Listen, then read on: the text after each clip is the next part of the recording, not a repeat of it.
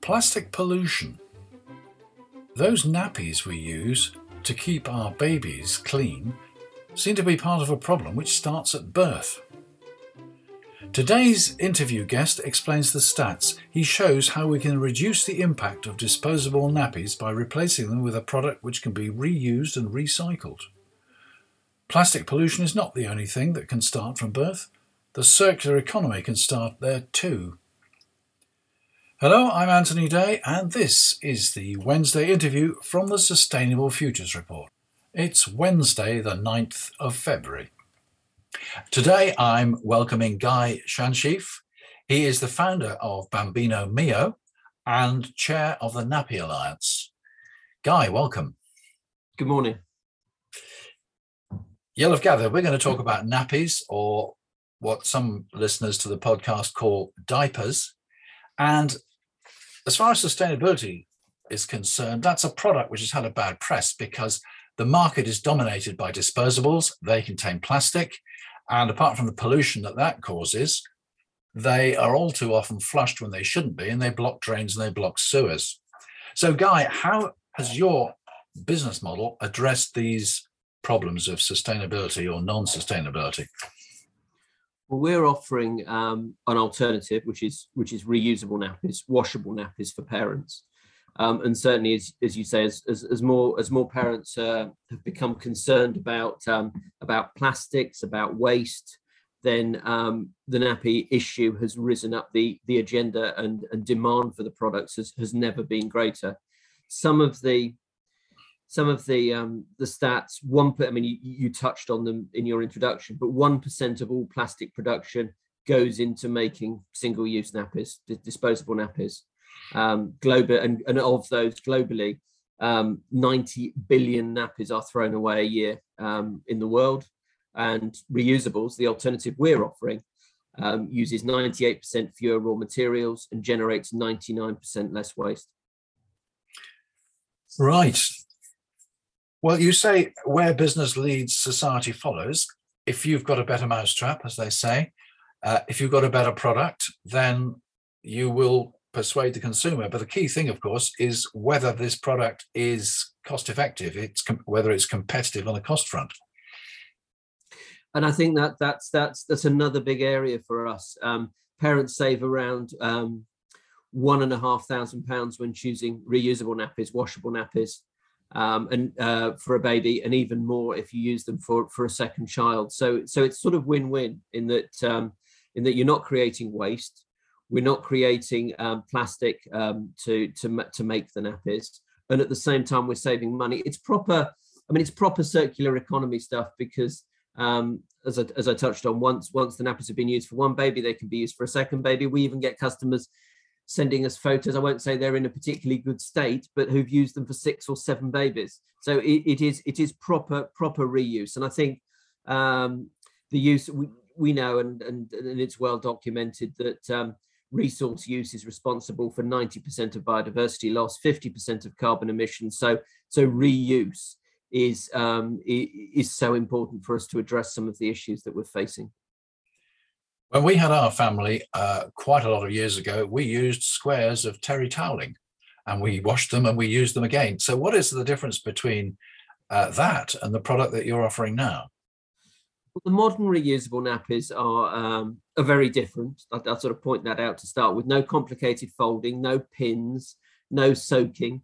Um, there's there's an array of materials out there, everything from bamboo to cotton um, to all sorts of fabrics, depending on sort of level of absorbency that you require and what what what consumers want, and um, and, and beautiful patterns sealing with velcro. So you haven't got sort of the plastic pants you need to you need to fit over the top um, the sanitizers to to wash the nappies which can be washed at low temperatures.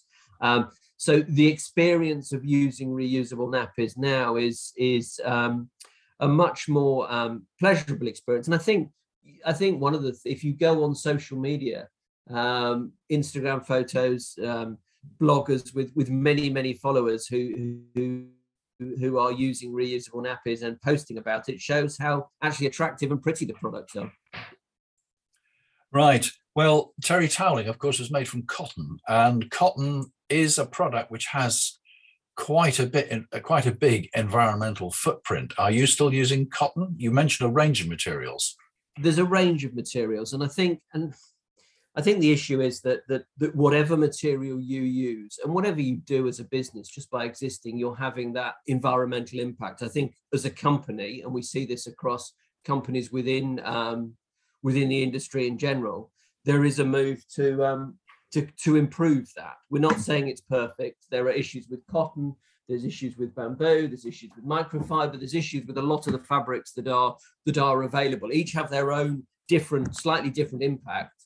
Um, but clearly, compared with with the issues around disposables, they are a lot better. I don't think any of us would claim that any materials we used are absolutely perfect, but we within Bambino Mio, my company, we have a big drive at the moment to use um, recycled material and, and reusing reusing some of the, the materials that are out there.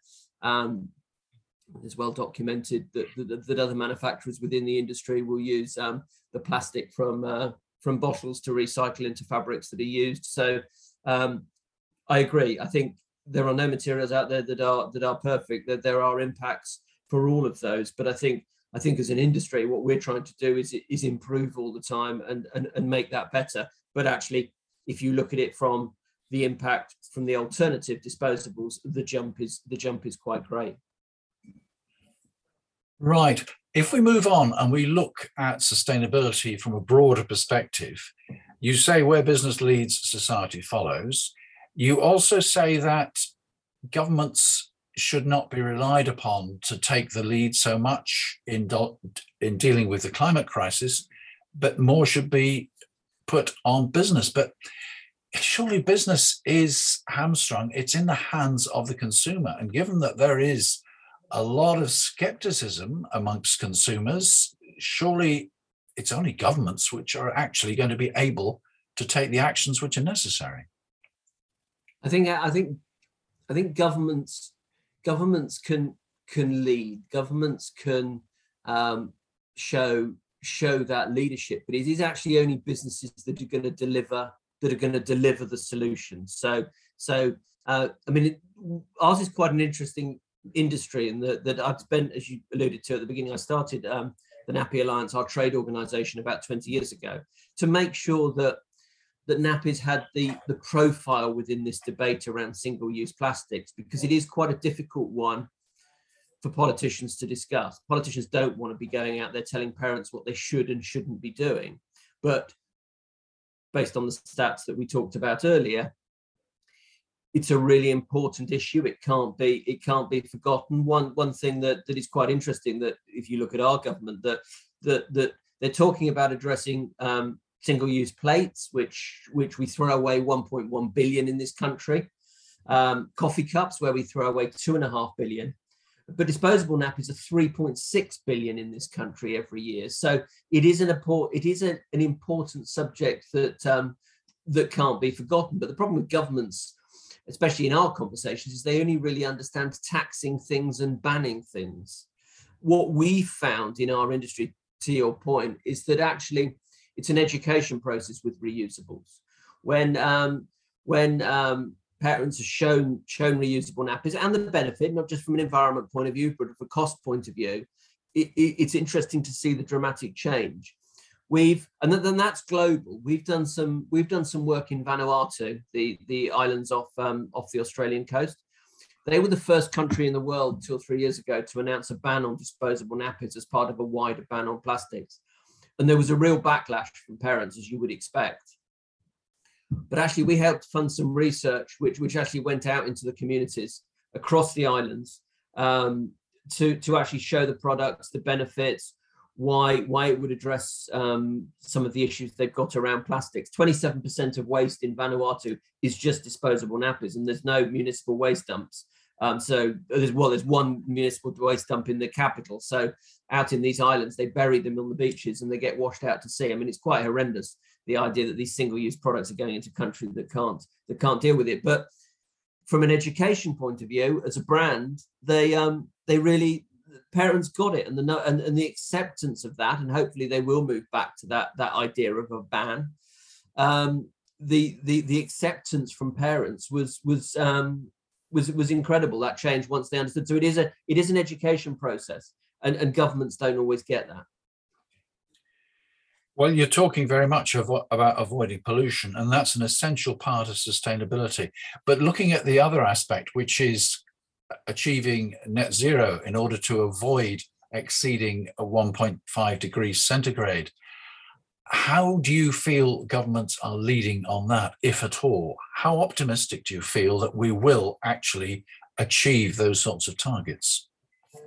I think I um, I went. I, I, was lucky enough to visit COP in uh, in November, um, and it was very interesting because talking to people there who had been involved in in previous COPs, it was very interesting to hear them talk about how swift this move the move seemed to be. I mean, we may all feel that it's happening quite slowly, but but but the feedback I was getting was actually those that had been involved even two or three years ago. The idea that we were even talking about net zero three years down the road was quite felt to them like quite a, a dramatic change. So there was, I felt there was quite a lot of, of optimism. I think, I personally think the biggest challenge is greenwashing, which we see in this industry quite a lot. Um, I think it was a lot easier to identify people who denied that this was a problem or, or an issue and climate change deniers a few years ago because you could really um, really call them out because it was obvious. I think what is far more dangerous is the greenwashing, and we see it in this in this industry from disposable companies. You talked about the fact that uh, the, the disposable nap is made by some of the biggest companies in the world. Uh, and obviously, they are feeling some consumer pressure. And their response to this is to produce what I would term, with my cynical head on, apologies, um, so called environmentally friendly disposables, which could be anything, just to having it in green packaging, to giving it twee names, to talk about the potential for them being biodegradable or recyclable or compostable, which in reality is not happening. There's no there's no model that's shown this ever in, in on scale in terms of being able to recycle. And most most nappies will end up in um, wrapped in a plastic bag in landfill anyway. So it, it makes consumers feel better. And I I, I mean it, it does make me feel quite angry that, that consumers who are clearly concerned about the amount of uh, disposable nappies they're throwing away are being told by these companies, well, spend two or three times the money on the nappies that you need to buy from your baby, and actually you can ease your conscience by doing that. And um, and it it isn't the solution, and it isn't the solution on le- lots of levels, as I say, because they're going to end up in in um, they're going to end up in landfill anyway. So um, so um, and, which is not the right environment for them to um, to biodegrade, and actually using more and more raw materials isn't going to work. But for disposable companies, um, it means they continue to um, to serve those customers and also massively increase their margins because they can charge more money for these for these um, so-called um, environmental uh, environmental products. Just on that on that biodegradable plastics thing, and one of the one of the stats I heard recently, which um, which is quite interesting, but because if we were to move by, to bioplastics to meet just half a percent of our current requirement for plastic. It would take an area four times the size of London. So bioplastics are not really a long-term feasible solution to it. Looking again at the broad sustainable uh, sustainability perspective, are you optimistic for the future? Yes, I am. And I'm optimistic because I can see, and maybe you may accuse us of sort of sitting in a in a bit of a bubble here because obviously our customers are are very committed and and um, and they want to use reusable nappies and they're and they're coming to us. But we can see, I mean, having done this for for more years than I want to remember, um, the shift certainly in the last few years has been has been dramatic. Um, and um, the, the number of consumers that are interested in this area. And it's our responsibility as a brand and a, a purpose driven brand that just wants to get more people to use reusable nappies to do that education piece that I'm talking about to bring consumers. But it's interesting in the business world. Again, you touched on it as, as far as a solution is concerned. But if I go to to events and I'm lucky enough to go to a few awards events because we we we we we have been nominated for a few awards over the years. And certainly in the last couple of years, I think the most striking thing is the number of companies that I see winning awards for excellence who are addressing some of the um, SDGs and and actually addressing some of the issues that we've got in the world. And the, these companies are proving to be very successful. So I think there is huge reasons for optimism. Guy, thank you very much for talking to the Sustainable Futures Report. Now, before you go, uh, you're marketing in the UK and the US. Are you in any other markets across the world? Well, in actual fact, our, our main markets and our focus is on Germany, France, and the UK. So Germany is our biggest market. Uh, that tipped over last year, um, and then France and the UK, and that that sort of accounts for a large part. But we, I mean, we've sold in 50 or so countries. You can buy our products in every country in the world. The joy of the uh, the internet. Um, but the, the, the, our core markets at the moment are where, where a lot of our focus is, is Germany, Germany, France, and the UK. But but um, we're available in supermarkets and pharmacies sort of across Europe. Australia is also quite strong for us. Guy Schanschieff of Bambino Mio, thank you again for talking to the Sustainable Futures Report. Thank you very much. That was the Wednesday interview. You can find links on the Sustainable Futures Report website to reports on the problem from the United Nations and from Zero Waste Europe, and an account of the project in Vanuatu that Guy mentioned. At the end of this episode, on the Sustainable Futures Report website, that's sustainablefutures.report, you'll also find links to Bambino Mio and the Nappy Alliance. A word to my patrons. Thanks to you, as always, for listening and for your support. I've put up a poll, a very simple question, about the ideal length for a podcast episode. So far, there seems to be a fairly strong consensus, but if you haven't put your response in yet, please go across to patreon.com slash SFR and add your selection. Please do it before Friday. Friday's episode about the energy situation had a very positive response. It's been suggested that I should expand the Russia Ukraine dimension.